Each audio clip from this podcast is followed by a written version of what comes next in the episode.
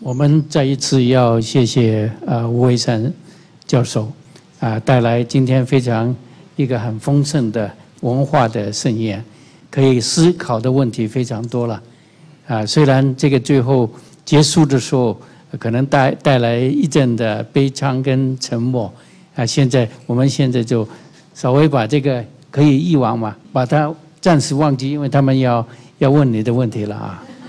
好，本来沉默是很好的，现在啊，好，好不好？现在我们就开放给各位啊，请请举手啊，啊，中间的先有一位，你把自己的名字报一下，然后就简简单的、直接的就问这个吴教授你需要问的问题。吴老师你好，我本科毕业于南京大学，今天很高兴在中文大学遇到你。呃，以前在学校的时候没有机会，没想到在中文大学能够听到你的演讲，很高兴。嗯。我的问题就是，嗯，我的专业是城市规划的，然后我也留心到那个吴老师，嗯，在苏州啊各地做了一些公共公共场所的，包括南京大屠杀的一些公共场所的一些雕塑作品。呃，我想请问吴老师的是，嗯，你觉得在公共场所的这种雕塑作品，跟比如说像在卢浮宫啊这种博物馆展出的这种雕塑作品，除了在这种体积上的不同以外，在表达方式上，在对这种公众的传播上有在手法上有什么不同？我很愿意听你多讲一点，谢谢。你呃，首先啊，很感谢你，你这个问题问得非常好。因为这个我呢是全国城市雕塑建设指导委员会的艺术委员会主任。这个中国啊有六百六十一个城市，那么改革开放之后呢，中国的这个城市雕塑啊发展非常快。呃，到现在来讲啊，已经可以讲是一种大跃进的这种状态，就是太快了。所以，这个很多的城市雕塑建了以后啊，很快也要拆掉。所以，这个规划非常重要，规划非常重要。你们现在呢，这个有城市规呃城市规划，但是呢，城市规划当中呢，就是很少呃有这个大学啊，把雕塑规划作为一个这个方向来研究。这个城市雕塑的规划呢，应该有三个方面。我想第一个呢，就是文化定位，因为每一个城市做雕塑的时候，它要一定要有这种啊，呃，这个要跟这个城市文脉要相结合。深圳这样一个城市和西安这样一个城市，实际上它是不一样的，不能说哪个城市好，哪个城市差，就像人一样的，对吧？这个它主要的呢，就是要有特色，所以呢，文化定位非常重要。你把深圳定史定定为一个历史文化城市，你就错了。所以呢，你就不可能在深圳啊做很多的历史的啊，就是就是他，因为你做很多的历史题材的，可能跟城市的这这个建筑啊、文脉啊、人的这种理念啊都不一致。所以呢，文文化定位很重要。第二个就是空间规划，空间要有规划。你空间啊，就是点线面，作为一个城市，它要有节奏。第三个就是时间的安排。罗马不是一天建成的。我们今天的这个城市雕塑啊，啊，特别是一些城市管理者，也就是市长、市委书记这样一个层面呢，都希望啊，在很短时间里面把一个城市建成一个雕塑名城，怎么可能呢？对吧？你一个刚刚建起来的家，你怎么可能这个家里面就像一个老教授、老学者家里面放了那么多的古古董呢？你放进去也是刚买进去的，因为你那个房子也不集体啊，不集气啊，所以呢。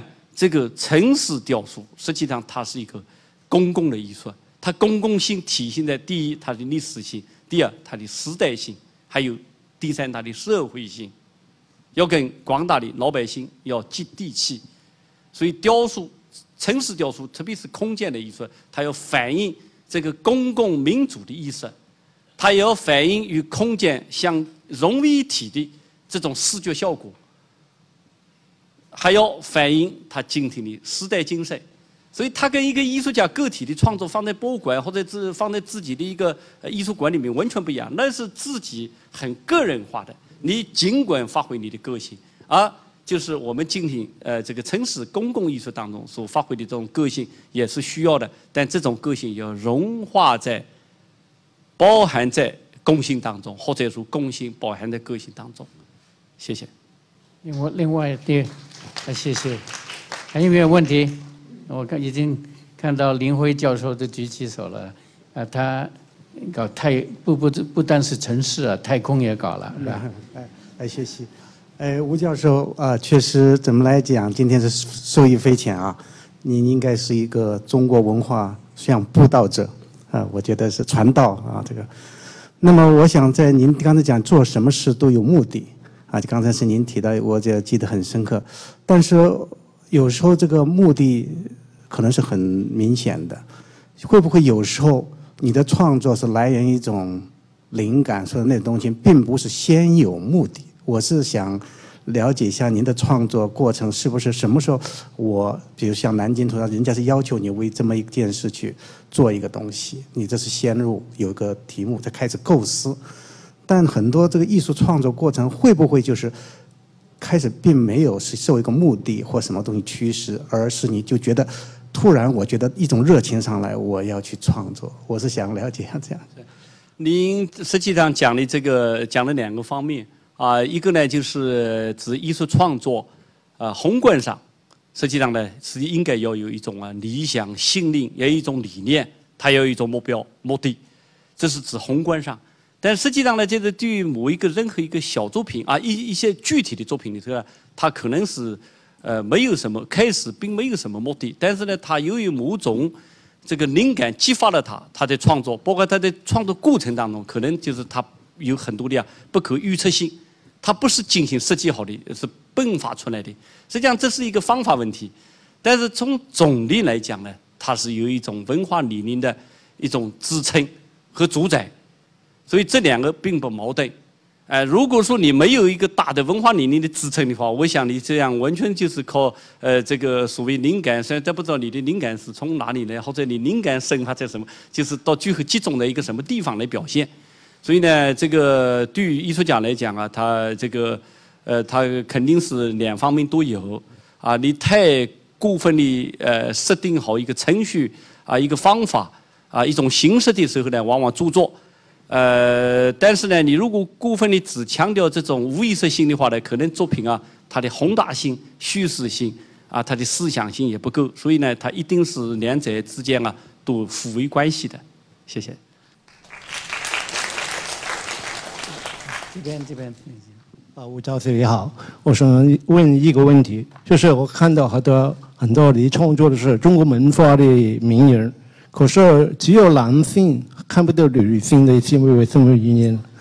谢谢。这个我呢是这个中国的这个呢还不完全在于我做了一些女性，像吴健雄啊、萧贤啊等等，呃，那么这上面呢就是没有体现。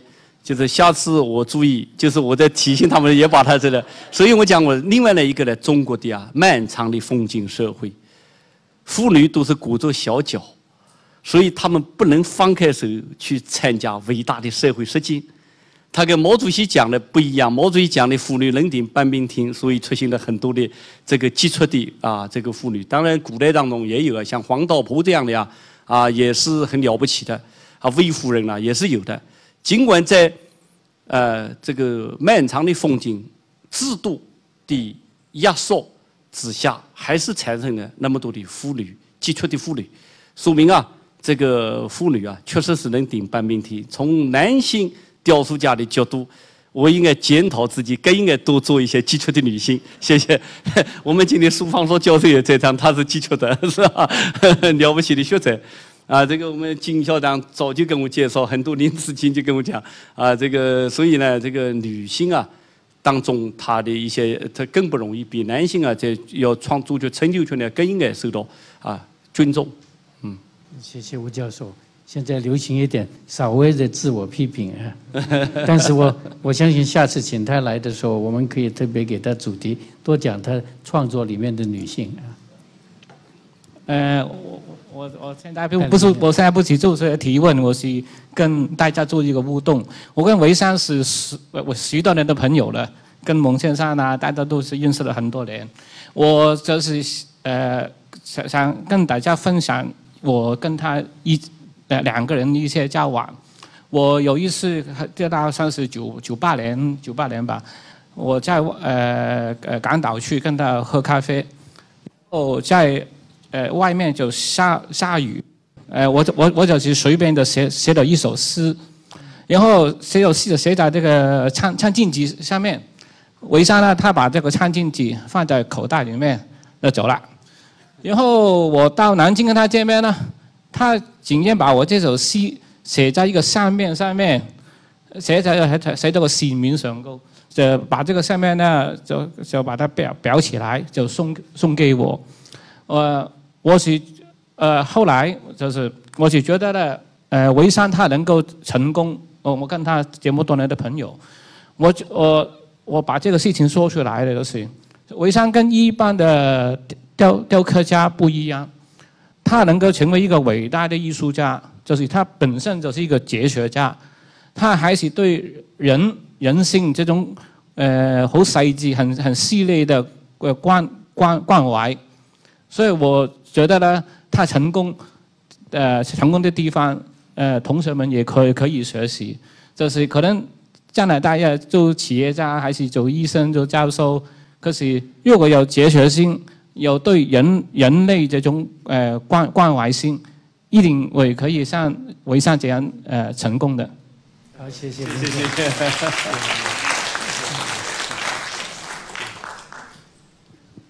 那个女同学，现在我们请女，她她她有优先。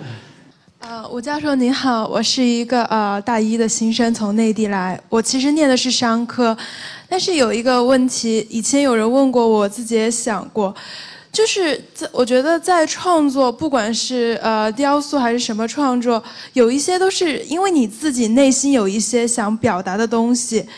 嗯，但是就是在创作中最重要的是表达自己内心里的东西，还是让更多人都能够来理解，呃，你所创作的东西去传达什么呢？我就想知道这个问题。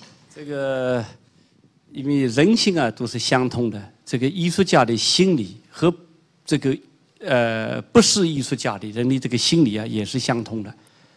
只要一个艺术家，他把自己最真实的情感。表达出来，啊，他用他自己的独特的艺术的语言和高超的艺术语言，他能完整的、完美的表达出来的这个，他会获得许多人的这个欣赏，会获得共鸣。呃，如果你过分的去琢磨别人的心理，那你这个作品啊，你就会打折扣。所以，真正的这个艺术，它是。最真实的心灵的表达，所以您刚才讲的这个，呃，这个我想呢，最重要的啊，呃，在于艺术家他很好的把主观表达出来。当然，这个最重要的是这个史言之啊，啊，够用言。你艺术家你表达出来的就是这个思想，你个人的境界，你的高低很重要。所以一个艺术家。实际上，一生当中都是在用艺术来修行，就像和尚在念经一样的。它是一个过程，艺术作品本身不是一个目的，不是一个终极价值。终极价值是人的修炼、精神的提升。谢谢。念念念商的同学能明白吗？啊，好。我普通话你听得懂吗？他听得懂，听得懂。好好好，下面的时间也也慢慢的，我最最后三个问题好吧？校长有优先啊，校长，校长也是艺术家，他写我不是我不是艺术家，他所以我就要要问一个呃这个不是艺术家的问题。我看见在西方，特别是在文艺复兴的时候，他们做的雕像啊，都很准确的。我们做医生就看见他的肌肉啊，他的血管啊，什么都出来了。但是你做的像，你是用木头去打他的，我看见。哎。为什么要去打呢？呃，这个我我看见你的做出来的像，就是好像不是把它外面的它的形象做出来，是把它里面的形象做做出来。但是就就用这个木头打他的这个这个 作用是什么呢？不打不听话。这个。我想这个呃，沈沈校沈校长提出的这个问题啊，就像呃中医跟西医一样的，呃，这个为什么用这个西方西医总是用一个刀去把人剖开来的，中医用一个针灸啊去针针呢？它不一样的方式手法。这个西方呢，实际上它是特别是文艺复兴啊，这个他呃要这个复兴这个古希腊的这种精神，对吧？这种理想，呃，人文精神。那么呃，就是他更强调的是一种对人性的一种表现。那么在这当中啊，他对人的解剖结构啊，对人的生理比例等等方面啊，他特别比比较尊重。呃，所以呢，这个西方才有的那些把木管、把人的血液都能感觉做出来的。但是这里面也包含着一种精神，啊，像那个米开朗基罗啊做的这个哀悼基督啊，就是圣母啊，这个你你像那个手手上的那些筋，包括大卫，呃，实际上西方人用他的一种精神来塑造的他们的一种精神，通过雕塑可以表达出来。那么中国呢，自古以来呢。它这个特别是古代的雕塑，你像汉代霍去病墓，呃，新的石刻，包括这个呃，像三星堆的啊，包括这个秦始皇兵马俑等等，它这里面有一种意，有一种意象，有一种意象，而这种意象呢，它更重视于对于这个形体，就是对这种主观形体的一种表达，而不是一种客观形态的一种表现。所以这种主观形态呢。啊，它方的也好，圆的也好，长的也好，它实际上就本身就表现的一种呃这种理念和一种精神的这个对象。所以这个我呢用木头，因为我是是是泥塑，所以用木头呢，它不需要用铁的刀啊去刻。那么这个石头呢，它要用石头啊，就是必须要用铁的刀去打的。所以这个木头呢，跟泥巴的之间啊，有一种温情，这种情感呢更加结合得紧。所以我更重视就是就是外形体的这种抽象表达，所以呢，但是呢，这里面呢也有很多的这个塑造过程当中，啊，这个非常尊重这个客观形态的这个形体的这个对象，但是呢，它是在一种意向的表达中中不就是把它带出来的，所以这个校长，我不知道我有没有把这个问题啊讲得很清楚。呃，就是中医的做法。呃，但是如果我是 中医的做法，但是如果呃，如果我要是按照这个米开朗基罗罗丹的做法的话，那我的作品啊也立不到罗马的国家博物馆，也不会在卢浮宫获奖。所以咱们啊，就是在中国现在这个文艺复兴，中国强调现在中华民族伟大复兴过程当中，我们国家的越来越强盛。啊，真的或者向强盛方向走的国家受到世界的重视，所以我们的文化呢也带着这样的一种自信啊，来走向世界。当然，这种自信啊不是狂妄自大，还要在吸收世界优秀文化的基础上，综合来发展这样一个状态。嗯，谢谢。好，好，校长，之后我们还是需要一两个继承人的，好不好？最后两个问题，好不好？啊，这位。啊，吴教授你好，我刚才看到您的作品《春风》，我特别有感触。因为小的时候，我妈妈就说，她看到我回家的时候背一个书包，然后在那踢草坪，她就特别想用照相机把它照下来。可是呢，当时她没有这个照相机，然后我就呃想，当时您是在什么情况下看到您女儿啊有这样一个呃，就是好像拽着裙子这种可爱的姿态？然后我在看到这个作品的时候，在想她的裙子是什么颜色的呢？所以我还想知道，为什么我看到很多雕塑它都是没有色彩的？您认为就这个色彩对于雕塑来讲有什么样的意义？啊，好，谢谢。中国绘画像水墨画，它是没有色彩的，对吧？叫墨分五色，它通过这个单纯的，就是这个墨来表现这个世界的斑斓五彩。呃，这是一种非常高妙的啊，就像中国的一支毛笔啊，它也不需要那么多的笔，它能画出这个大千世界出来一样的。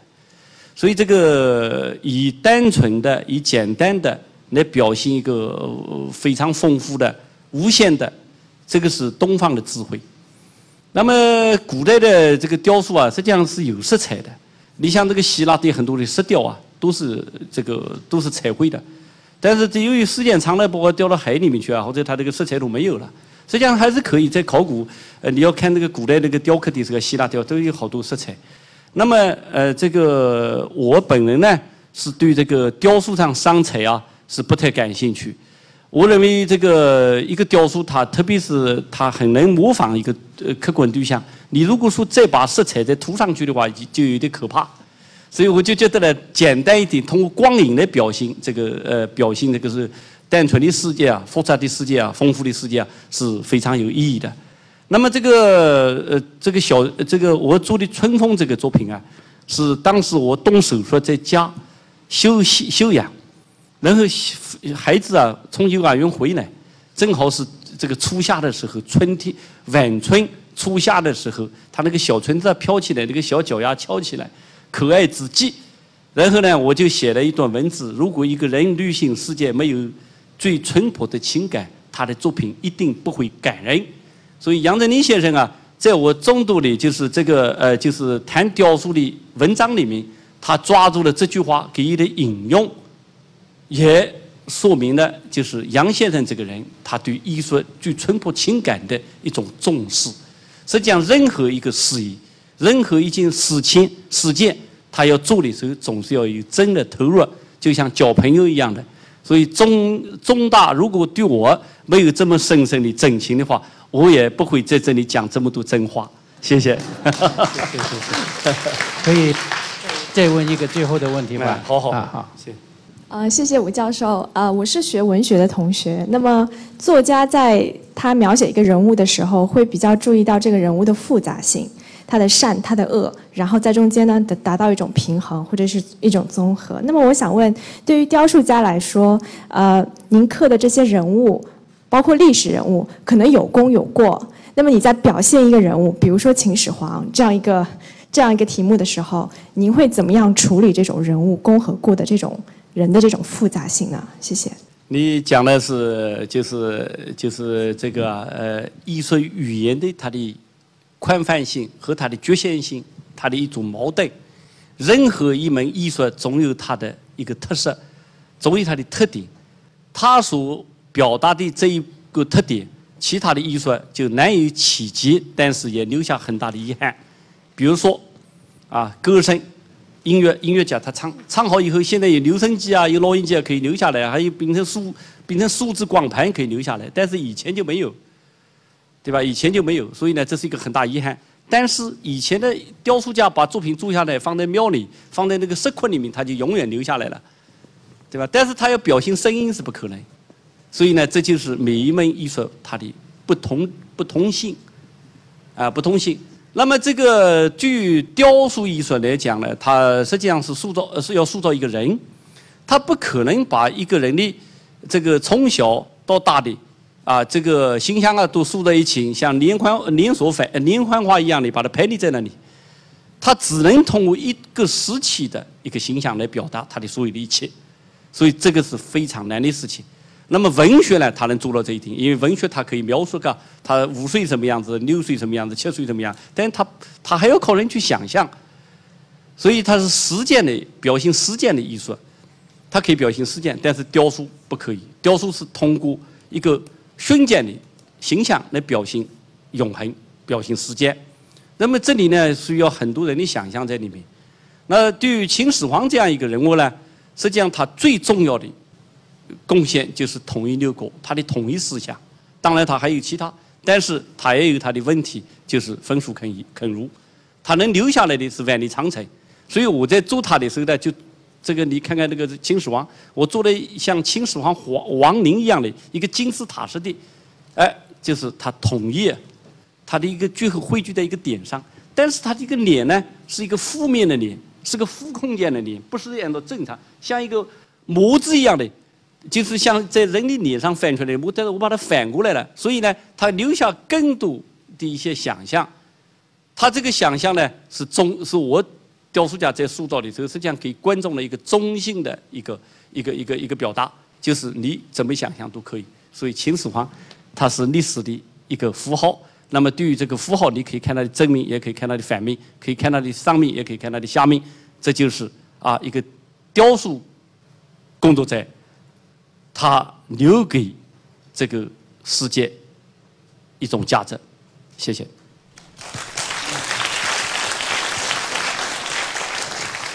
因为时间的关系，今天我们就不能不啊呃呃把大 大家留到呃这个时间就够了。